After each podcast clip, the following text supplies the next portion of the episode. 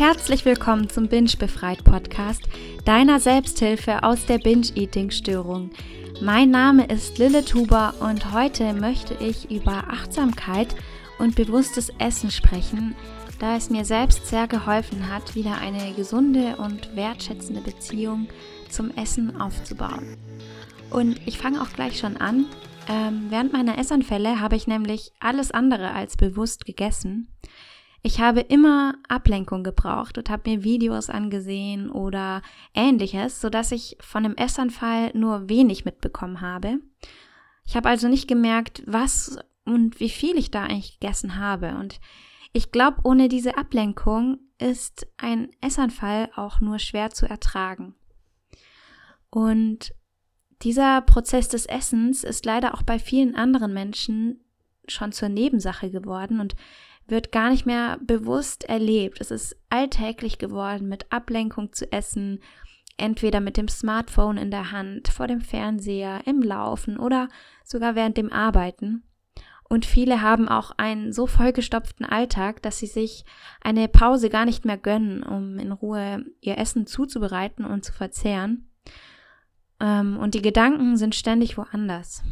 Und genau diese Oberflächlichkeit und Hetze beim Essen ist ein sehr, ja, ist eigentlich quasi ein Ernährungsfehler, denn beim, beim Essen unter Stress wird die Durchblutung unseres Darms und die Blutzufuhr des Magens stark vermindert, sodass die Verdauung, Verdauung nicht optimal ablaufen kann. Und die Nährstoffe aus dem Essen können also nur optimal verstoffwechselt werden, wenn wir uns Zeit nehmen und uns entspannen. Und deshalb ist das bewusste und achtsame Essen ein sehr wichtiges Tool zu mehr Gesundheit, zu einer besseren Verdauung und ist auch eine sehr große Hilfe auf, aus, auf dem Weg aus der Binge-Eating-Störung. Und wenn du jetzt noch nicht weißt, was achtsames Essen bedeutet, achtsames Essen ist ähm, eigentlich nur eine spezielle Art der Aufmerksamkeit und des bewussten Essens, es bedeutet im Grunde nur, dass du die Aufmerksamkeit voll und ganz auf deine Mahlzeit richtest und alle Störquellen wie Smartphone, Laptop, Laptop, Fernseher und so weiter abstellst und dir wirklich Zeit nimmst. Also weder was mit Kalorienzellen noch mit Kontrolle des Essens zu tun. Vielmehr geht es darum, ähm, dich selbst beim Essen zu beobachten, dich wahrzunehmen und ohne das Ganze zu beurteilen. Und Du kannst dir dabei zum Beispiel folgende Fragestellungen stellen. Wann esse ich? Warum esse ich? Was tut mir gut beim Essen und was nährt mich? Wie und wo merke ich Hunger? Wie und wo merke ich, dass ich satt bin? Wie sieht mein Essen aus? Welche Konsistenz hat es? Wie schmeckt es? Welche Gedanken und Emotionen verbinde ich mit dem Essen? Wo bin ich mit meinen Gedanken und Gefühlen, wenn ich esse?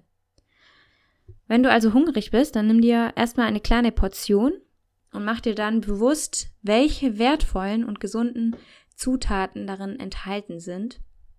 Nimm die Mahlzeit auch mit all deinen Sinnen wahr. Wie ich schon erwähnt habe, schau vielleicht, wie riecht das Essen? Welche Farben hat es? Wie sieht es aus? Ähm, wie schmeckt es? Welchen Geschmack nimmst du wahr? Süß, sauer, salzig, ähm, welche Konsistenz hat das Essen.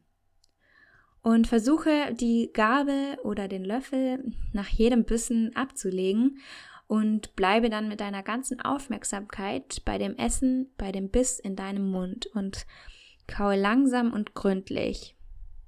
Wenn deine Gedanken während dem achtsamen Essen abschweifen und du wieder unachtsamer wirst, ähm, dann verurteile dich nicht und lenk die Aufmerksamkeit einfach wieder aufs Essen. Es ist eigentlich schon fast ähm, wie so eine kleine Meditation.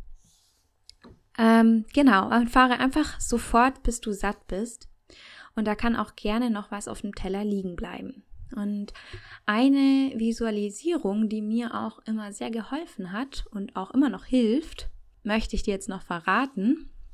Und zwar kannst du während dem Essen visualisieren, äh, dir also bildlich vorstellen, wie die gesunden Nährstoffe in deine Zellen transportiert werden und deinen Körper mit allem versorgen, was er braucht. Und das hilft nochmal ganz bewusst beim Essen zu sein. Und wenn du einen, mm, wenn du mal einen Essanfall hast, dann kannst du auch einfach mal ausprobieren, achtsam zu essen, diesen Essanfall achtsam zu genießen und bewusst wahrzunehmen.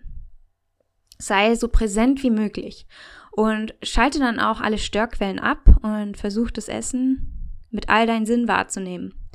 Und das ist wahrscheinlich sehr, sehr, sehr herausfordernd und du wirst schnell merken, dass die Lust verschwindet und dir dein eigenes Verhalten irgendwie falsch vorkommt.